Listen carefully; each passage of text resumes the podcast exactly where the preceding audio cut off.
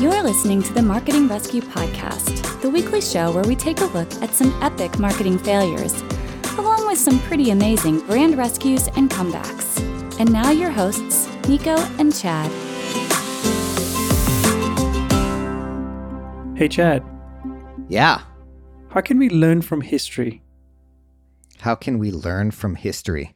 That's probably the quintessential question of our time right now, because we tend especially to not right now. Oh yeah, we have to keep making the same mistakes over and over and over and over again. I don't know. That's a good question. There's a really cool article that I found on ArcadiaPublishing.com where they talk about the 6 things you can learn. History helps us develop a better understanding of the world.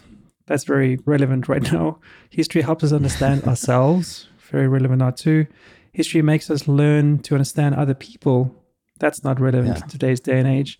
History teaches a working understanding of change. Is things changing right now? Nothing but change. I haven't looked at the news today. It's like they say, the only constant is change. Yeah, exactly. It gives us the tools to be a decent citizen. And lastly, it makes us better decision makers. I agree, 100%. Yeah. Well, the story we're about to talk about today, I wish they agreed with you too. I wish they figured that out. So, are you guys keeping up? You're doing all right? 4 or 5 months now. I haven't seen you in person. I see you every single day via video, but I haven't seen you in person yet. Yeah, it's been a long time. It's been too long.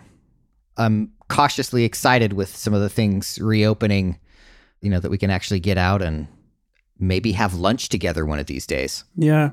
How are you guys preparing for the Flying Sharks that's coming in July? Well, you know, Shark Week and Sharknado is such a big deal over here that I'm just expecting something to happen, whether it's nuclear bombs inside of sharks or who knows what. Something's going to be coming. It's 2020. Then we have the election to look forward to as well in November. So we've got an action-packed 2020 ahead of us. Get out your bingo cards. Yeah, so let's dive into today. Interesting story, right? We talked about what you can learn from history. And I think the marketing team, the executive team of this company did literally just the exact opposite and chose not to learn anything. Yeah, so let's actually start with a little bit of history. In 2005, 2 Stanford students developed a new e-cigarette product they called Plume. In 2007, they form a company to manufacture and sell their e-cigarettes, but it took them a little while to get going. And 8 years later, they changed the name of their product and their company. The company became PAX Labs, and the e-cigarette, you want to take a stab at guessing the name, Nico? JUUL. Ding, ding, ding. Yeah, exactly. It was JUUL. So in the summer of 2015, founders Adam Bowen and James Monsees launched the JUUL electronic cigarette brand.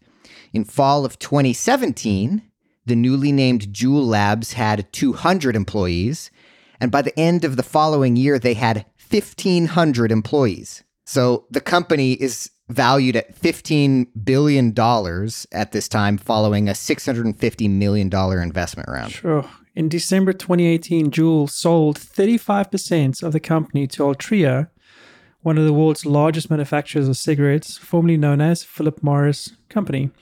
And this 35%, they sold for $12.8 billion. 35%. So that's a lot of growth from 2017 to 2018, 2019. It's explosive. It's crazy, yeah. At the time, that revenue, I think it was about $2 billion per year. And Wells Fargo set the valuation for $38 billion in 2018. Wow. To celebrate their deal, Altria gave JUUL a $2 billion bonus to distribute among their 1,500 employees, which is $1.3 million per person. What? Yeah, it's crazy. That is insane. Wow. Yeah, well, I mean, it's no wonder we see what we're about to see in the story that we're about to unfold, because there's so much money being tossed around. And yeah, it's definitely the greeds get greedier. It's unfortunate, because you would think that, geez, you know, $1.3 million, that's got to be enough. But I think, as we've seen time after time, it's never enough. And that's how greed works. It doesn't matter if you have $1 million, $1 billion. Yeah. There's always a hunger for more. So this sounds like just, hey, it's another amazing Silicon Valley success story and potentially a brand that is maybe even doing something good, reducing cigarette smoking, which is the number one killer. No, it doesn't. It sounds like Purdue. Sounds very familiar. I agree with you. The more money companies make, the more greedy they tend to get. And by the end of 2017, JUUL was the most popular e-cigarette in America. A year later, JUUL controlled 72% of the entire e-cigarette market, which is massive. Public sentiment was growing in favor of e-cigarettes as a helpful and potentially less harmful alternative to smoking, because smoking is still a huge problem in the US. And many people saw e-cigarettes as a legitimate offering in the smoking cessation market, a new addition to the lines of patches and gums that could help people break the habit. But US regulatory agencies, including the FDA, had significant concerns about who exactly was using this product. And that's where the cookie starts to crumble. Mm-hmm. So to understand their concern, we have to go back even further. We've got to go back 20 years. So in 1997, the FTC files a lawsuit against a company called the R.J. Reynolds Company, the owners of Camel Cigarettes. And this lawsuit, of course, was for specifically marketing to children with the Joe Camel cartoon campaigns. So quoting from a New York Times article from that period, the agency asserted in an administrative complaint that the company violated federal fair trade practice laws by promoting a lethal and addictive product to children and adolescents who could not legally purchase or use it. So earlier that year, the Liggett Group, makers of the L&M and Chesterfield cigarette brands, had acknowledged that the industry actively targeted minors in their marketing because they knew almost all habitual smokers started as teenagers. So R.J. Reynolds was eventually fined $15 million, and a Kansas district court said the company was highly blameworthy and deserving of significant punishment. So they fined them $15 million, significant punishment. That was like... a slap on the wrist, right? Yeah. Yeah, so the results of these and other lawsuits is that over time, things started to snowball and pick up, and then we start to see significant prohibitions on the marketing of tobacco to minors. And as a result, teenage smoking had been on the decline for decades leading up to JUUL's rise around 2015, and then that big upward swing in 2017 and 2018. So JUUL has this opportunity in front of them for at least what they think at the time would be actually growing into a potentially more healthy market, potentially be a force for good to help reduce cigarette dependency for people who are addicted to nicotine and kind of transfer that dependency over to what kind of the general public and possibly JUUL at that time thought was a safer mechanism for nicotine delivery. Yeah, it's like a key inflection point. Right. They could have learned what happened to other tobacco companies because ultimately they're in the same space, right? Yep. Might be a different product, but it's a product innovation within the same market audience for that matter. But they chose not to do that. They literally chose not to do that. So an October 2018 study found that 9.5% of teenagers the age of 15 to 17 and 11% of young adults ages 18 to 21 were actively using JUUL. So just think about that for a second. That's 10% of all kids between the age of 15 and 17 are using their product. And that teenagers 17 to 15 were 16 times more likely to be JUUL users than 25 and 34-year-olds. The same study said that 1 in 5 students between the age of 12 and 17 had seen JUUL being used in their school. So these kids were actually starting to use the word juuling to describe e-cigarette use. So it's very similar to like Q-Tex, nail polish. They turn the brand name into a verb, and the only time that happens is when it's getting used over and over and over that they associate that with. So why were kids increasingly using JUUL and other e-cigarettes during this time? Right. Well, I think it's clearly because they didn't understand the risks.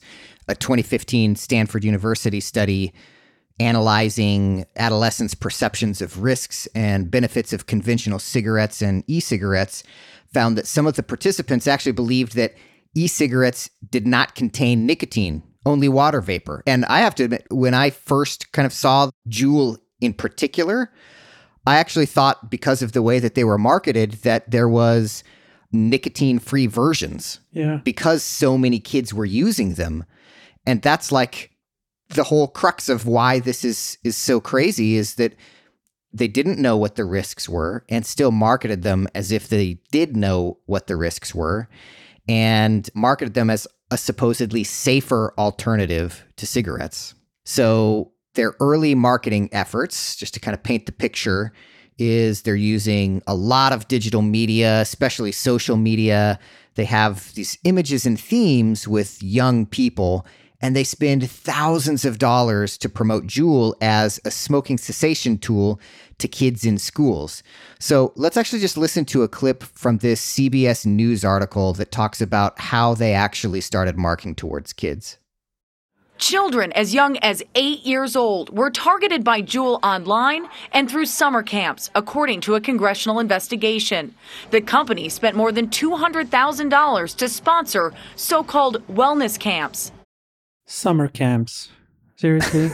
Summer camps. Oh, man, that's horrible. Yeah. Oh, man. This is kind of near and dear to our hearts because we two dads and we've got little kids. And imagine like they come back from like a summer camp and they're JUULing all of a sudden. And you find out a company actually promoted it while they were on the camp. I'm thinking like burning stuff down at this point. Yeah. I would be so mad. I would be so angry. Yeah. So one of the things that happens in our school district is in fifth grade, the kids all go on a 1-week science camp. And it's like this kind of rite of passage. It's the first kind of like overnight camp kind of thing that the kids in the district do. And so everyone's super excited to go on the science camps. Like, imagine if they come back from this first trip away as a fifth grader, right? Yeah. And unfortunately, JUUL is actually targeting kids as young as third grade. Sure, that's crazy. So let's listen to this clip about that. It's very popular. A lot of kids do it. In fact, roughly 1 in 5 high school students admit they have tried vaping last year. And according to the National Institute of Drug Abuse, 7 out of 10 teens are exposed to e-cigarettes through ads. I see them on a lot of like YouTubes that's like showing on videos for teenagers. So it's really like targeted to us, in my opinion. Oh, geez. Yeah. I mean, when you're targeting children as young as 8 and running YouTube ads against teen videos, it's just deliberate. Yeah, and say everything you want to say about marketing kids, but if your tactics are marketing kids, I mean, I don't know how. Right. I mean, not only that, and also their products, right? So they're in the US, there are 2 different types of cigarette flavors you can buy, nicotine and menthol. And that was put into place by the FDA years back with a whole Philip Morris, big tobacco lawsuits and went on. So JUUL had, not anymore, but they had these crazy flavors. Candy, milks and cookies, candy floss, slush puppy. And just think about that. If you're a chain-smoking adult, you're not going to start sucking on a cookies and cream JUUL vaping USB stick. That goes against what they were saying they were doing, but their actions were speaking very differently. It's disgusting. Yeah, well, and the tactics worked. They were very, very effective.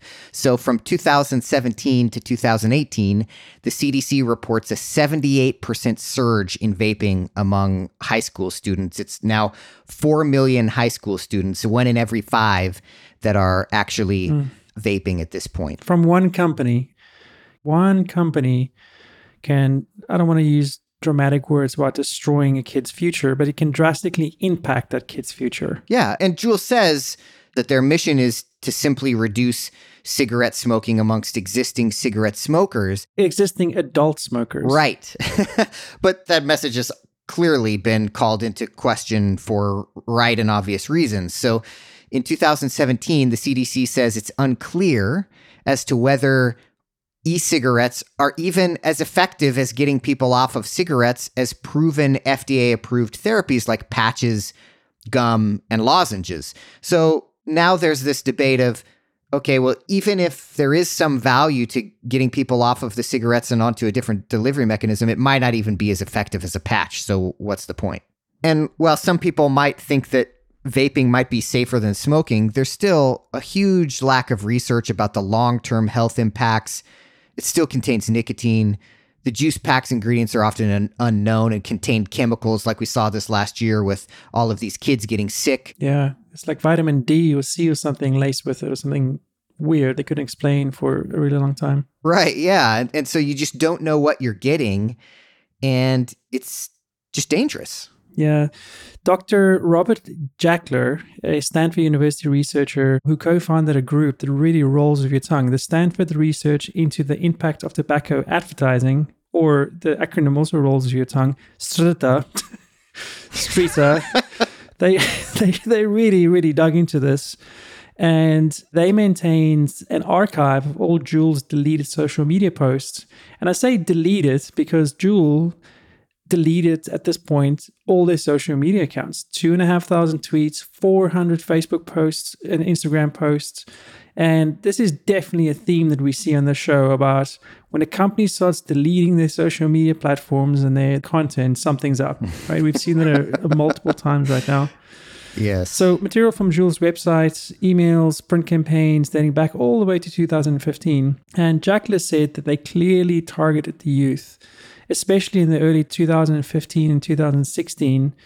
They used attractive models, socializing and sharing the JUUL device. A Forbes article by Kendrit Kaya says JUUL contracted advertising agency Grit Creative Group to identify social media influencers, aiming to recruit users with at least 30,000 followers, to establish a network of creatives to leverage as loyalists for its brand, according to an internal email. And when we think of who is being influenced by influencers on social media, right, who are those? Old people trying to quit smoking, or... Well, I mean, the thing is on Instagram, the minimum age to create an account is 13.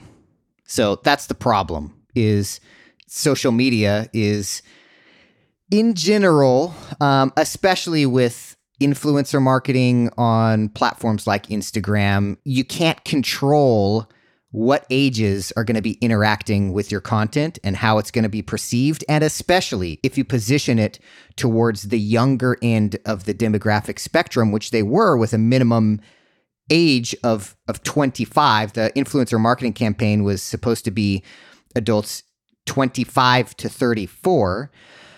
You're just butting right up against that younger demographic. But that is also the platform. It's then what you do with your creative on the platform, which I think was, like, in my mind, the nail in the coffin here. So they used teen-oriented clothing and music, and they used hashtags and partnered with youth-oriented brands.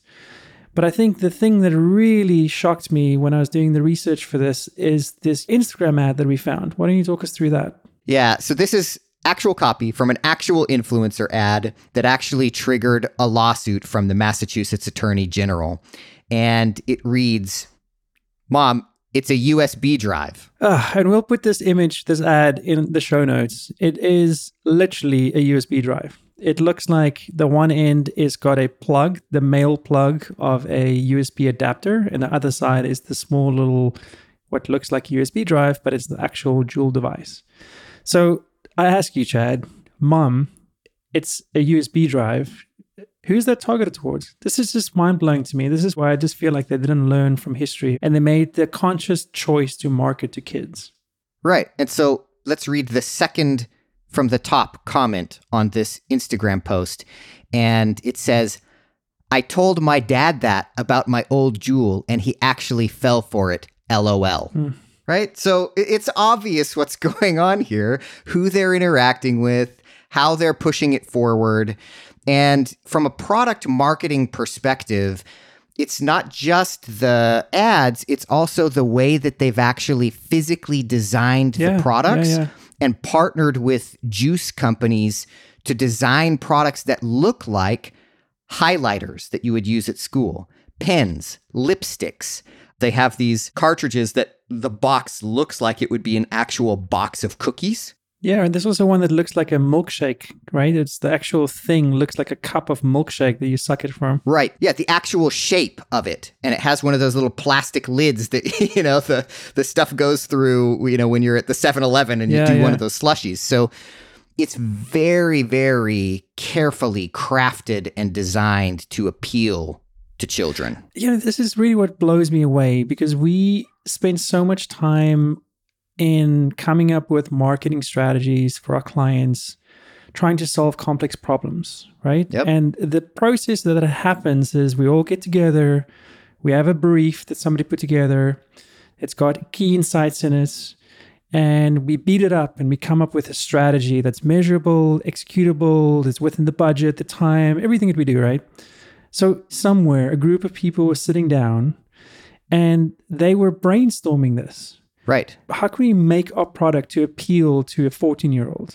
What can we do? And I really struggle to comprehend that. And then to take it a step further, the brief had to also say, in order to get these kinds of products, it had to have in there, and how do we make it such that you can hide it from your parents? Yeah.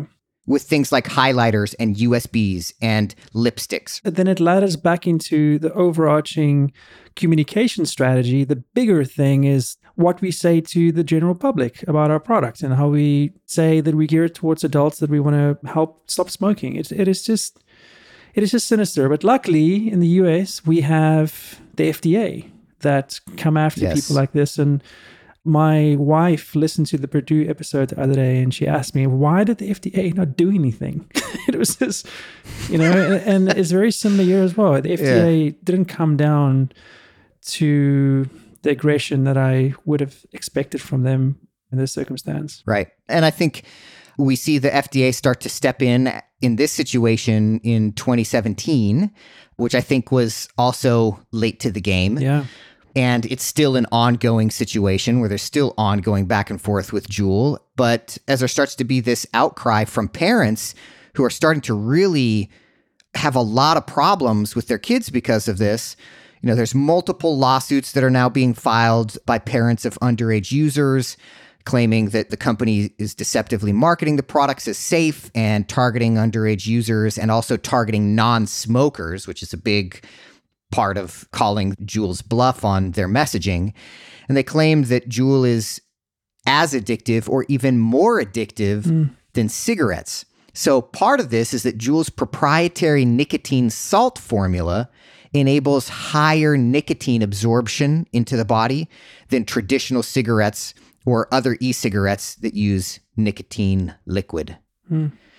So not only is it marketed to people who wouldn't normally have developed nicotine addictions or had any sort of relationship with nicotine, but it's a more addictive form that's going to cause mood swings and a lot of behavioral problems. It's just what you need in a teenager. Yeah, exactly what you want when you're trying to get a 15-year-old successfully through high school. Yeah. It's crazy. So many observers during this time, they saw the similarities, the eerie similarities, both in JUUL's advertising and the regulatory response. An article last year in the San Francisco Chronicle detailed one teen's journey to tobacco addiction and her family's attempt to hold JUUL accountable, stating that, quote, mounting lawsuits against JUUL, reminiscent of early tobacco legislation. Getting back to the brief, usually in the brief, there's like background and research, right? Right. So what was the research here that, hey, we're going to just try to do what Big Tobacco did. We're going to try to land ourselves in exactly the same spots. You said earlier when we started, you said they had a choice. They could have delivered on their promise, trying to get people, smokers, away from actual inhaling smoke that causes cancer. And they just decided to go after children. Right. This is mind-blowing to me. It has to get back to greed. That's got to get back to the money that they're making. Yes, and the fact that there is a systemic problem in that when we look back at what happened within the tobacco industry, a $15 million fine is not a deterrent. No. There is no multi-billion dollar corporation throwing around $1.3 million bonuses to every single employee that is going to be deterred by a $15 million fine. That's like planning for your taxes. You put it aside, you know it's going to come, and it doesn't break your company. It's considered a cost of doing business. Yeah. It's disgusting. And that's part of the problem. Yep. But the regulatory scrutiny is heating up. And in 2019, House Democrats requested internal documents from JUUL as a part of an investigation into the broader epidemic of teen vaping. Representative Raja Krishnamoorthi from Illinois is the chairman of the House Oversight Subcommittee on Economic and Consumer Policy, requested documents relating to JUUL's social media practices, their research on JUUL's impact on health, and the deal with Altria as part of the investigation. Yeah, so their response, JUUL's response, hey, your dog's name is JUUL's. I just realized that. Yes, well, that's what happens when you have three little girls and your wife and your girls get together to decide what the name of your dog should be. Which is also a female. Yes. Crazy. You should have gotten like a pit bull or something. And the name JUUL's is like rubies and diamonds. Oh, okay, gotcha. So a little bit different. Anyway, in response to the FDA crackdown, the company announced that they would be using real customers in their ads versus models, which is maybe a good move because these models are like super young and it just looked like teenagers using their products. In late 2018, JUUL shut down their social media accounts. And again, that's massive warning signs when that happens. In 2019, JUUL agreed to make changes to its youth advertising practices as part of a settlement with the Center of Environmental Health. It states that the center can sue JUUL if they violate any portion of the agreement. The agreement states that JUUL will not, and there's like a few different things, advertise or promote its products in media with audiences that are 15% or more under the age of 21, market or advertise on social media except JUUL's age-restricted YouTube channel. So, hang on. So they can still promote its products to children as long as not 15% or more of the audience is children? They just can't get caught. And if they get caught, they might get sued. We have the option to potentially do something about it, but we're not really committing to anything. It's a little bit of a gag order. You know, if you do this, this might happen. That's interesting. Okay. So, yeah, I mean, basically they say that they are not supposed to use models under the age of 28, and that they cannot advertise within 1,000 feet of schools or playgrounds. Because apparently that was a thing. Yeah, or summer camps. It's ridiculous. Man, it's crazy. So you can't sponsor or advertise at sporting events or concerts that allow people under the age of 21. You can't pay for or permit company employees or contractors to appear at school or youth-oriented educational programs. This really sounds like a joke, doesn't it? Just the fact that this is even needed, right? Yeah. You can't continue to use the terms adults only or not for use by minors, which actually has been shown to entice minors to use JUUL products. And they have to replace that with the phrase, the sale of tobacco products to minors is prohibited by law. Mm. You can't allow unlimited purchase of your products anymore. You have to set clear limits on bulk sales. And lastly, the settlement requires that JUUL has to continue its secret shopper program with specific rules on actions the company must take if a store sells a product to a JUUL secret shopper without asking for proof of age. So the fact that this exists, it's not surprising that JUUL continues to play both sides. I mean, the fact that this is even put in place. In the response to the lawsuit, JUUL's spokesman, and not your dog JUUL's spokesman said, JUUL Labs do not believe that the case has any merit and will defend it vigorously. This is an article in the Forbes magazine. The company also made more prominent warnings. They launched an educational campaign. This is such a joke. Called What Parents Need to Know About JUUL, and this was supposed to combat the underage use. And let's actually play a quick clip here from the CEO talking about just this. Hello, America. I'm Matt Stuhl, CEO of JUUL, the makers of America's favorite electronic cigarettes. We've recently come under fire for our advertisements targeting young children. And as the face of this company, I just want to tell you, we are so sorry. We would never market to the developing brains of America's future. Because bottom line, that's what children are. They're our future. So, as a special apology, we would like to issue all JUUL users a free pack of our expanded flavors. That means you get Cherry Berry Unicorn, Blue Raspberry Rainbow, and Minecraft. Okay, so you can see he clearly doesn't take this seriously. I mean, this is ridiculous. I mean, as a marketer, this is just like ridiculous to me that this even exists, but what's even more ridiculous is that is not the CEO. That is a spoof by College Humor. But anyway, sorry, I couldn't resist. Let's listen to a real interview of the CEO. I think it was on the CBS Morning Show. Just take a quick listen there. People say JUUL is toxic. Is it? The product or the company? Interesting that you would ask. The product. We toxicology test all of our products. So when people say the long-term effects of vaping are not known, that's true. That's true. That's a true statement. Yeah, he's right. The fact that he answered the company or the product is telling. And during this time, they knew that it was toxic. It's public right now, but there's no way that in August 2019, the CEO of the company had no idea this was toxic and they were marketing to children. Right. And, you know, when you listen to the entirety of this interview, it's pretty clear that he knows what's going on. He doesn't really try to defend it. He just kind of says, yeah, I see why people think that's problematic. And he doesn't really have any response really for question after question that's posed to him. We'll include the interview in the show notes as well. So let's actually play another clip from that interview. But fair to say, if you knew this to be a toxic or dangerous substance, you wouldn't be selling it? I can't imagine we had the data to support that we're selling a product that is damaging to the American public, and we had that data that we'd continue to sell that product. The reason I have to ask is because the tobacco industry doesn't exactly have a great track record when it comes to telling the truth to the American people about what they're selling.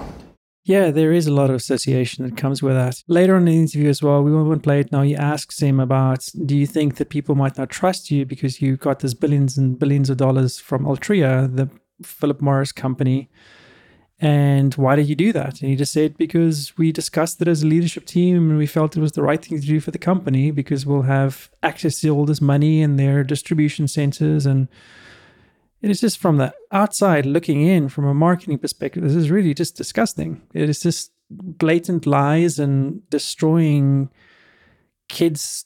It's just disgusting. I find it really, really disgusting. Yes. Well, I don't know how else to say it. It really just annoys me. It's just one of those episodes that we're going to walk away from, and I'm going to be depressed for the next 2 days, like I was with Purdue.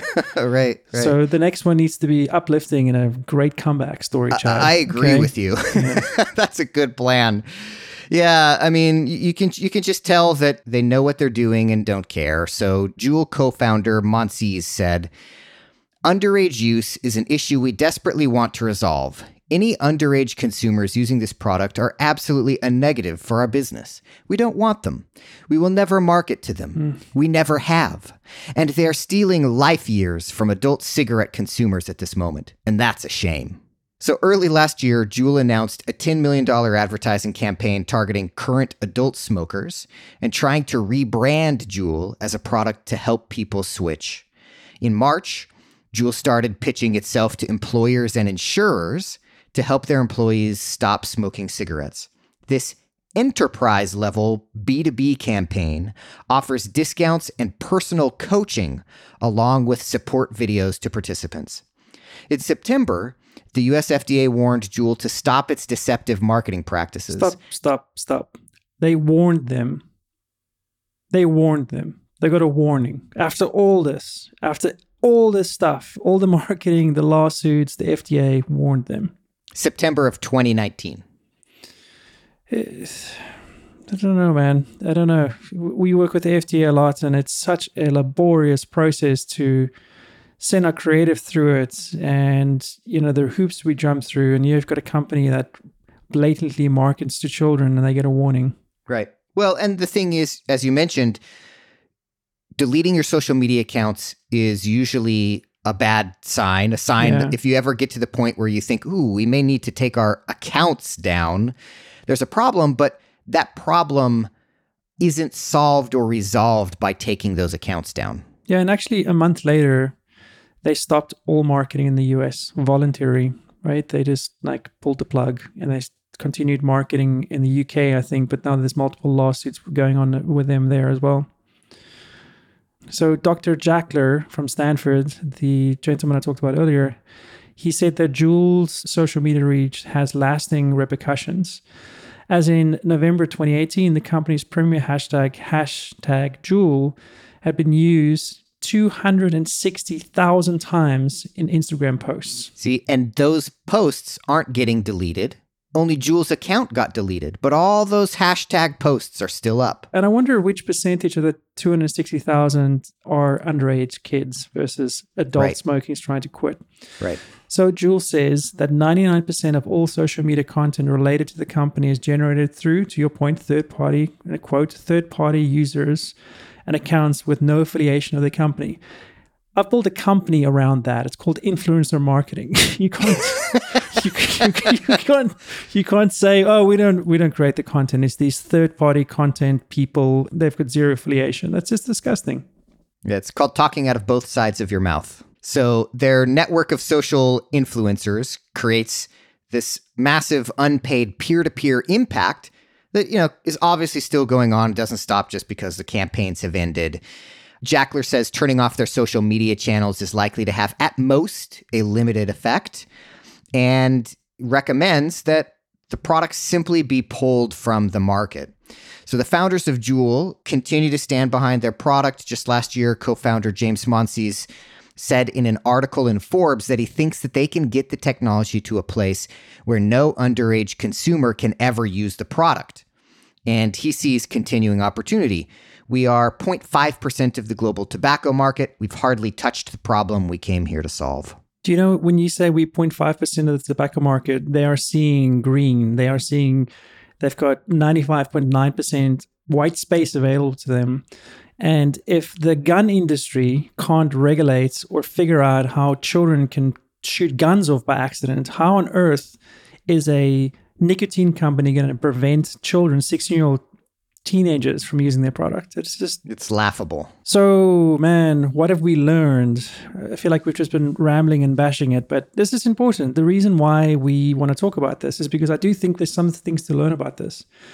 From a marketing perspective, I think if you don't learn from your past, you're just dead in the water. It's just so funny to me, like the market research we do when we launch brands or when we have huge, massive campaigns is so strong. It plays such a big impact on our strategies that we come up with.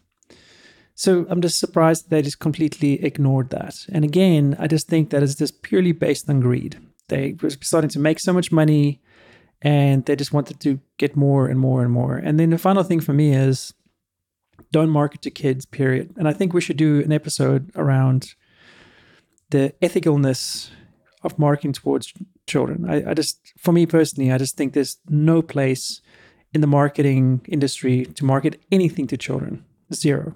It's a really big ethical discussion because there are so many products that are marketed to children. Good products, bad products. The tactics for marketing to children are broad and varied. Everything from YouTube videos to cartoon characters on the cover of a cereal box, right? And so there are so many different influences on children from a marketing perspective that, just like we talk about on a number of episodes that we've covered, those influences are very often unknown, undetected, and widely present in the lives of our kids. So it is an interesting topic that I think would be amazing to dive into. And with that, I think that's a good place to end. Keep the reviews coming, everybody. We really hope you enjoyed this episode, and we'll talk to you next week. Go and kick JUUL. Kick the habit. You've been listening to the Marketing Rescue Podcast. This show is hosted by Nico Katsia and Chad Childress, the co-founders of KPI Agency, a marketing rescue agency. Be sure to visit marketingrescuepodcast.com to join the conversation, access the show notes, contact the hosts, and discover fantastic bonus content.